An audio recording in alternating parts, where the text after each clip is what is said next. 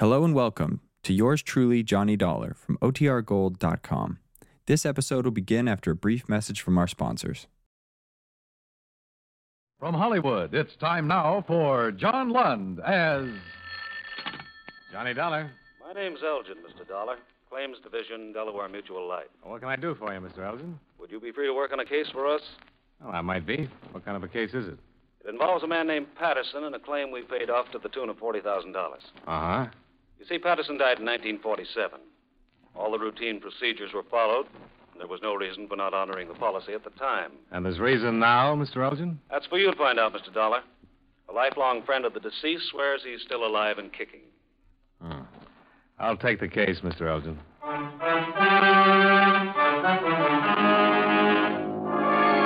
John Lund in a transcribed adventure of the man with the action packed expense account, America's fabulous freelance insurance investigator. Yours truly, Johnny Dollar.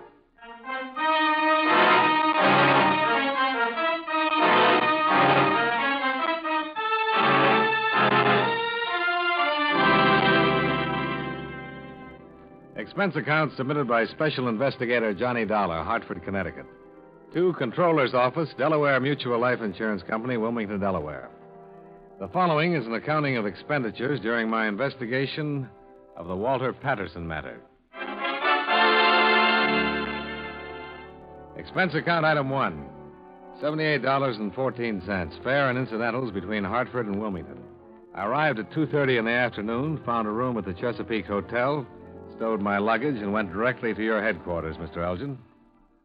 Of course, reports like this cross my desk ever so often. If I ran them all down, I'd get nothing else done. And ten times out of ten, the report's wrong. Yes, I know that, but this report bears investigation.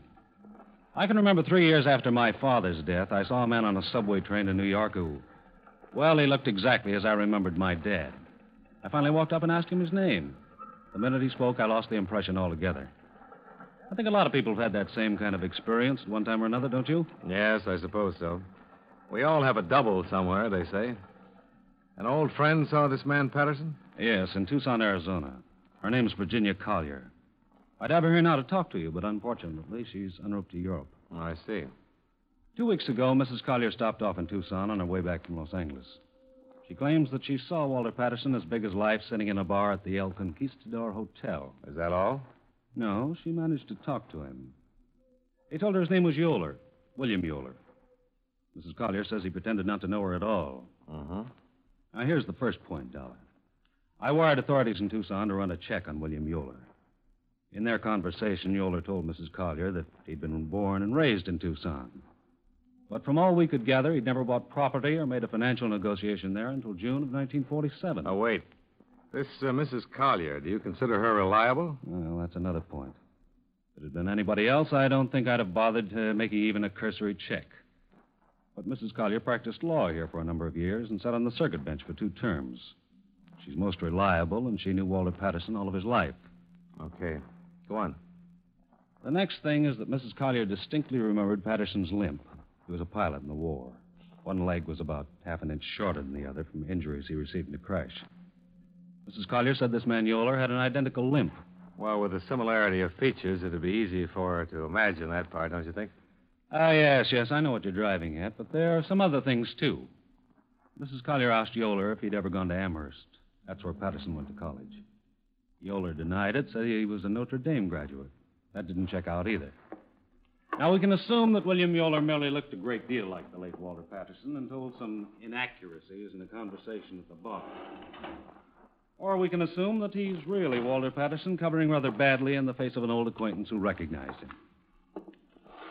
At any rate, this is Mrs. Collier's entire statement duly notarized. All right.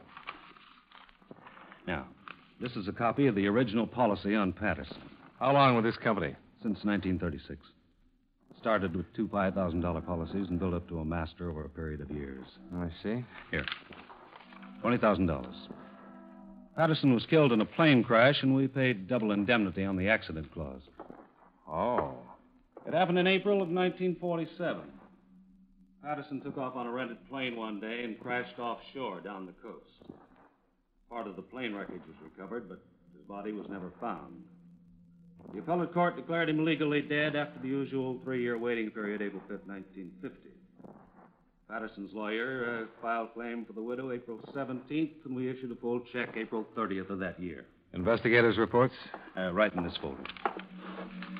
Now, this is the last picture ever taken of Patterson, and these are his vital statistics. Uh-huh. I didn't know exactly uh, what you'd want to do first, so uh, I thought they might prove helpful. If we had a body to exhume, it could all be handled rather simply. Is Patterson's widow the beneficiary? Yes, Gloria Ann Patterson. Uh, incidentally, uh, she knows nothing about this report yet. Oh? Well, where'd these things come from? Pictures and fingerprints aren't stock material in insurance files. Uh, Mr. Brennan, Patterson's lawyer, gathered them for me. He's been very helpful. Oh. Has Patterson's widow been checked? As far as the money goes, she simply banked it in a savings account. Hasn't been touched at all. Well, on the face of it, that would eliminate the probability of any fraud on her part. Yes, for the it would. Well, I want to look this all over. Sure. Uh, you'll keep in touch with me, won't you? You bet.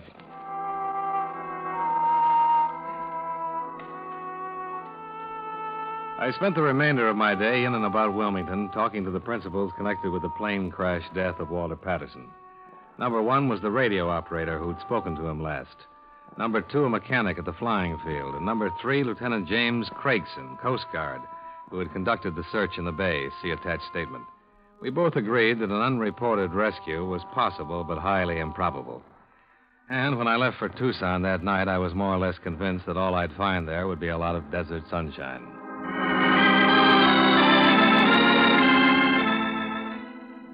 Expense account item two $202.25 plane fare and incidental expenses from Wilmington to Tucson.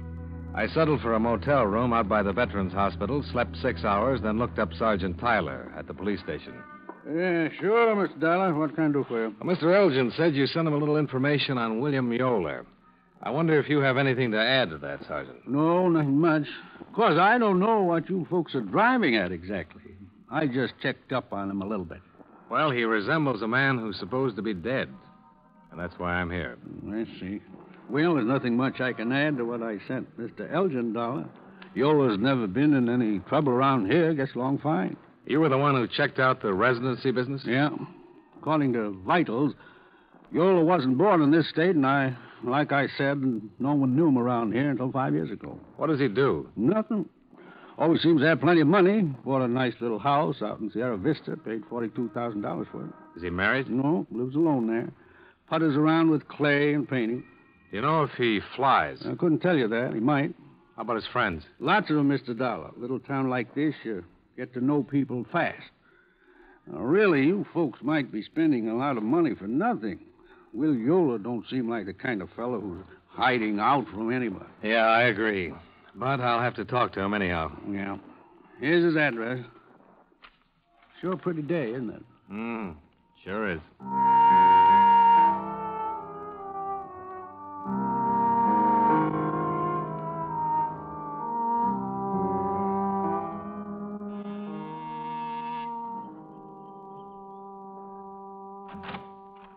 Mr. Yoler? Yeah. Who are you? My name's Dollar. I'm an insurance investigator. Oh. Well, come on in. Oh, thanks. Take a chair. Anywhere. Now, what's what's on your mind? Oh, I'm just making a routine check, Mr. Yoler. I thought perhaps you could help me. No, what about? Well, I'm running down a report in the home office. Now, tell me, do you happen to remember a few days ago when you were out at the El Conquistador Hotel? I'm out there all the time. What about it? I steal something? No, uh, you met a woman named Collier. Did I? Yes, it was at the bar. You had a drink with her. I might have. I, I still don't understand. Though. Well, I know it seems confusing. Uh, maybe this will help. Take a look at this. Mhm. Well, you'll admit you look a great deal like the man in the picture. Yeah, I suppose I do. I'll be darned. I, I, I do at that. Well, that's why I'm here. You see, the company I represent insured the man in this picture for quite an amount of money. He was lost in a plane crash five years ago. The Mrs. Collier, who saw you here, thought you were him. Hmm. Well, I'm not. Oh, I wasn't in the Army. You want to smoke? Oh, thanks. Yeah. She was a lifelong friend of the man, Mr. Yoler. I have her sworn statement about the identity. Well, What years did you go to Notre Dame? I didn't go to Notre Dame. Uh, what is this? Well, that's what you told Mrs. Collier. Oh. Oh, now I remember that woman. Well, that was um, on Sunday. Yeah, well, I, I might have told her anything, Mr. Dollar. You know, she was one of those inquisitive kind. I never could make out what was on her mind. Oh, now I get it. You, uh, she thought that I was this man. Yeah. That's funny. Uh, did you go to college? Yeah, Tulane. I got out in 36. You haven't lived in Arizona all your life. Where else have you lived? Uh, Mr. Dollar, I, I don't want to be unpleasant, but do you have any right to uh, ask me questions like this? Well, no, I don't. But you'll help me a lot if you'll answer them, Mr. Yoler. All right, why not? Well, I've lived in Cincinnati, Buffalo, around the country. I came here a few years ago for my health. I got a little asthma that bothers me. Ever been married? Yeah, once, 1944. It didn't last very long. Anything else you want to know? Well, you in a hurry? I can come back No, later. no, no, not exactly. I, I've got to go downtown today, that's all. Look, uh, you seem like a nice enough guy, but it makes me uncomfortable answering these questions of yours. Well, and I appreciate the time you've given me already, Mr. Yoler. Please understand, it's just a matter of identity. Well, you know who I am. I just told you. Mm, that's true. I I don't like this business much. Is there any way that we can eliminate it? Uh, I have a birth certificate and some other papers. You can have them. Make photostats if you like. Well, that's very kind of you, Mr. Yoler. Well, they're in my safety deposit box down at the bank. I'll get them for you this afternoon. Okay. Uh, my job is to check them. Sure. Sure, it's okay by me. Well, how do you like Tucson? Well, it's a lot different from Connecticut. Yeah, I'll bet. The uh, birth certificate and whatever else you have will help a lot, but wonder if I could ask another favor. Sure, what is it? The most positive identification would be fingerprints. Oh? Mr. Yoler, I'm not so much interested in who you are, but simply in proving that you're not Walter Patterson. If you volunteered a set of prints, it'd save me a great deal of digging around. Could you drop in at the police station? Certainly, Mr. Dollar. Why not? Well, that'll be fine. It's all right. Nice meeting you. Same here.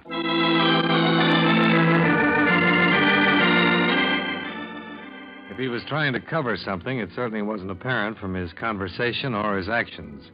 He was almost too anxious to help me. By five o'clock, I'd made reservations to return to Wilmington because the set of fingerprints, see attached, which Mr. Yoler made at the Tucson police station later that day, in no way matched the right thumb and index prints recorded in your file for Walter Patterson. In short, the report seemed erroneous. William Yoler might not have been William Yoler, but he certainly was not Walter Patterson. Johnny Dollar. Will Yoler, Mr. Dollar. Oh, yeah. Thanks for the prints. Dollar, I- I've got to talk to you. Something wrong? Plenty. Do you know how to get to the Arizona Inn? Well, I can find it. All right, I'll be there in 20 minutes. The tone of his voice, I felt compelled to get there in half that time. I sat down at the bar and ordered a drink and waited for him to show up. An hour later, I was still waiting. I called his house three times and received no answer. I began to get worried. Finally, I left word with the bartender and took a cab out to his house.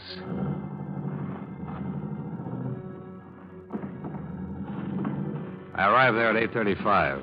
There were no lights on and apparently no one around. I walked up to the front door and found it partially open. Yoler? Yoler?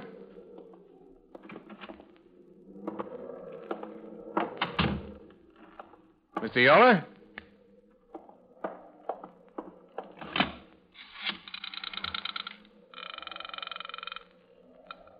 Operator, Give me the police, please. one moment.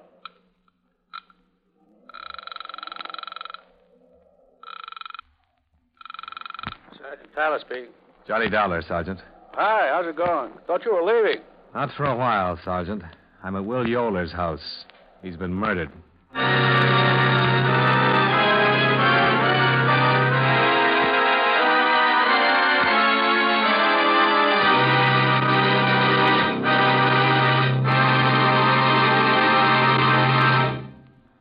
Return to yours truly, Johnny Dollar, in just a moment. Every Saturday on CBS Radio, Theater of Today brings you fresh, dripping drama, well acted stories of human relations. Sometimes it's comedy, sometimes serious. Always, Theater of Today strikes a chord of response in listeners who readily identify the stories with their own experience, past or present. Remember to hear Theater of Today every Saturday in the daytime on most of these same CBS radio stations.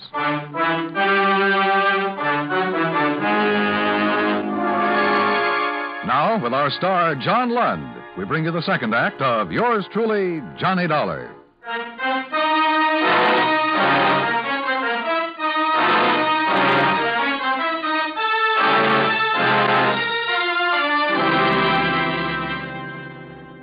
Turned out to be a long night. Sergeant Tyler and several homicide officers arrived at the murder scene within a matter of minutes and got right down to the matter at hand. Yoler had been beaten to death. There were signs of a violent struggle having taken place all over the house kitchen, bathroom, living room. As far as the police could determine, nothing was missing. The motive, the name of the killer, and any probable suspects were all up in the air. As Sergeant Tyler drove me back to my motel room. The whole thing's a mess, Dollar. You sure he didn't say anything else to you on the phone? Just asked to meet me. I'll admit he sounded frightened and worried about something. But I don't get it. Our business was all finished. He wasn't the man I was looking for. You going to be around for a while? Well, if I can help you, I'll stick around, sure. Otherwise, I'll get back to Wilmington as soon as I can. I'd like to have you around for a day or two. You have a particular reason, Sergeant? Yes, I do. What? I want to find me a killer, and I think you can help. Nobody walks into a man's house, fights with him, breaks up furniture and lamps, beats him to death without making a lot of noise about it. Well, the wind was pretty strong. I don't care if a hurricane was blowing. When people fight like that, there's always noise. Somebody heard something. Somebody saw something. Somebody saw someone. My men will cover every house in Sierra Vista if they have to to turn up a witness. Bound to be somebody somewhere.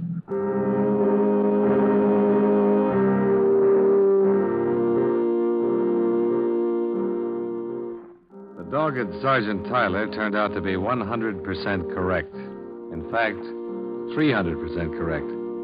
For by 11 o'clock the following morning, his men had located three different people who had information about the brutal murder of William Yoler.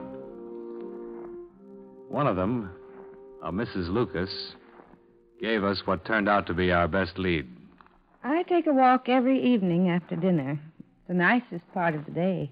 And you were out walking last night, Miss Lucas? Yes. I told the officers everything. Would you tell us, please, Mrs. Lucas? I walked past Mr. Yoler's house on my way down the arroyo What time was that, Mrs. Lucas?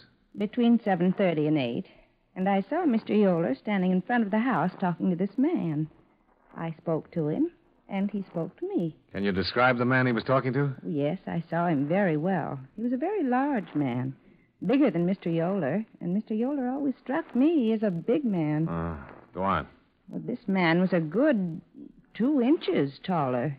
He had on a top coat, a tweed one, and he had his hat in his hand. His hair was red. How old would you say?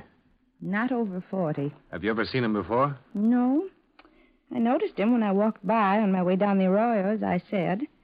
And then when I was coming back, I could see through the window, and he was still there. With the lights on in the house? Oh, yes, in the living room, and the porch light was still on, too. Would you know this man if you saw him again, Mrs. Lucas? Well, yes, I would. I'm sure I would. He was so big.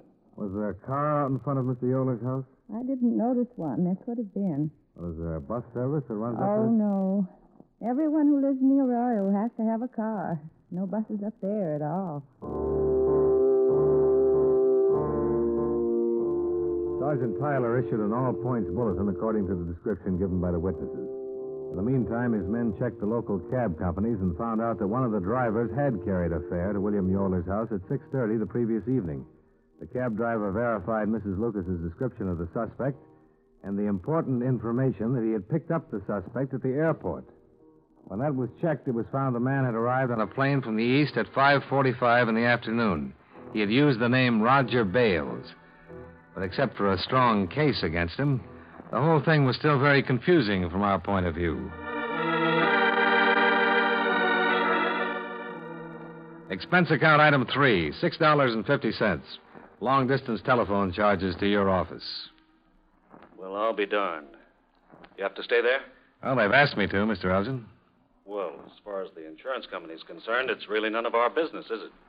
That's right, Mr. Elgin. If I'm going to. Dollar. Oh, hold on. Yeah? Answer from Washington on your wire. Oh, yeah? Here. Let me see. Mr. Elgin, Yes? it is our business after all. Huh? The War Department has a better sample of Walter Patterson's prints than you gave me. These check out. Uh, slow down. I still don't understand. I wired a sample of Yoler's prints to the War Department this morning for a positive identification. They just answered me. Yoler was Walter Patterson. Where did you get those prints that were in the file you gave me? Uh, Mr. Brennan, Patterson's lawyer, got them for me. From a pilot's license. Uh huh. I'd better call Mr. Brennan. Oh, don't you dare. Well, what can I do to help you, Dollar? Don't open your mouth. I'll handle it when I get there.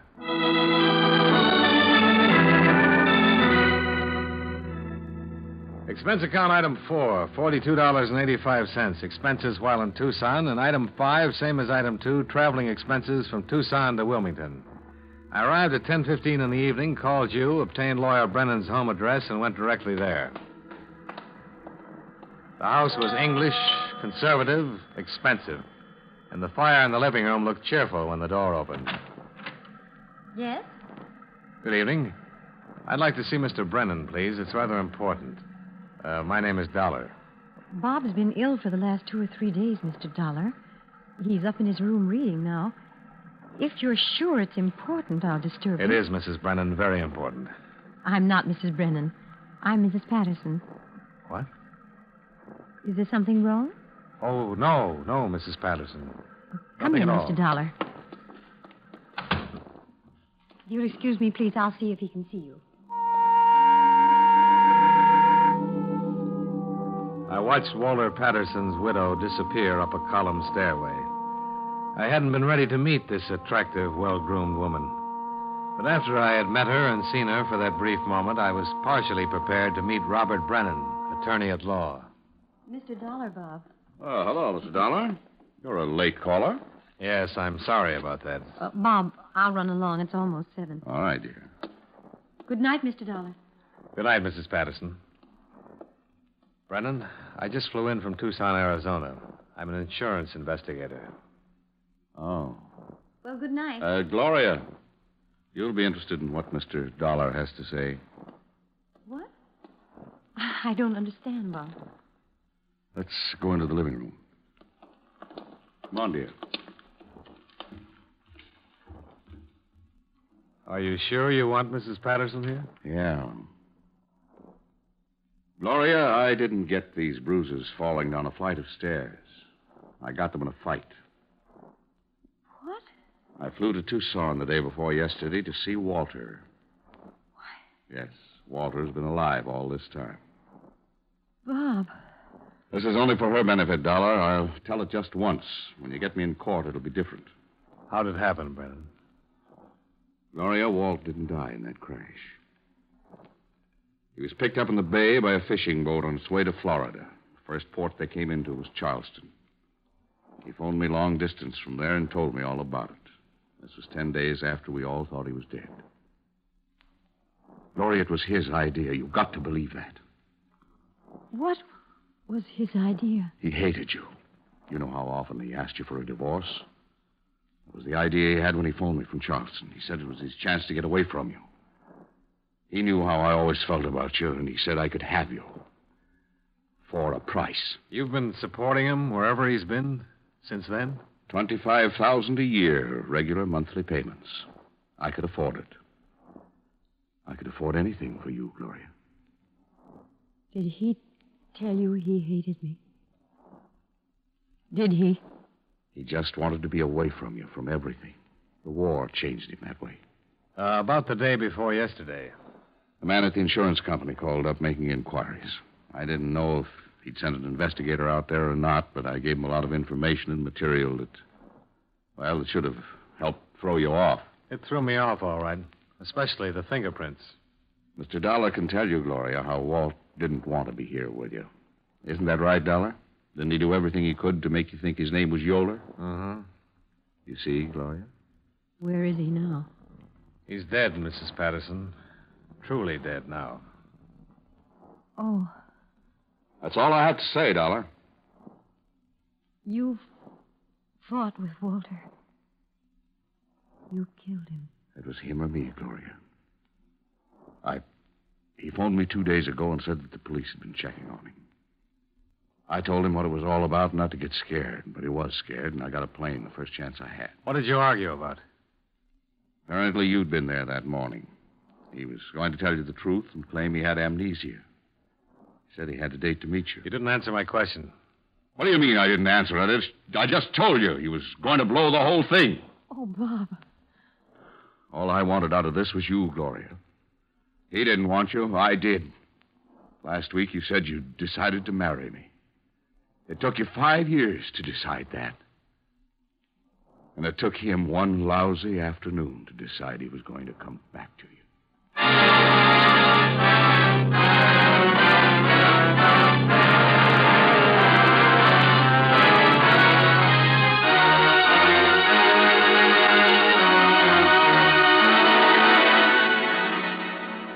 realize that the confusion as set down in this report is worthless as evidence both to the police and your insurance company. The proof that Brennan killed Patterson will be a matter for the courts to decide. The proof that Gloria Ann Patterson is guilty or not guilty of a fraudulent claim is a matter for you to decide. At any rate, she is a widow now. And I personally am convinced that she had no complicity in the matter of claims, murder, or collusion.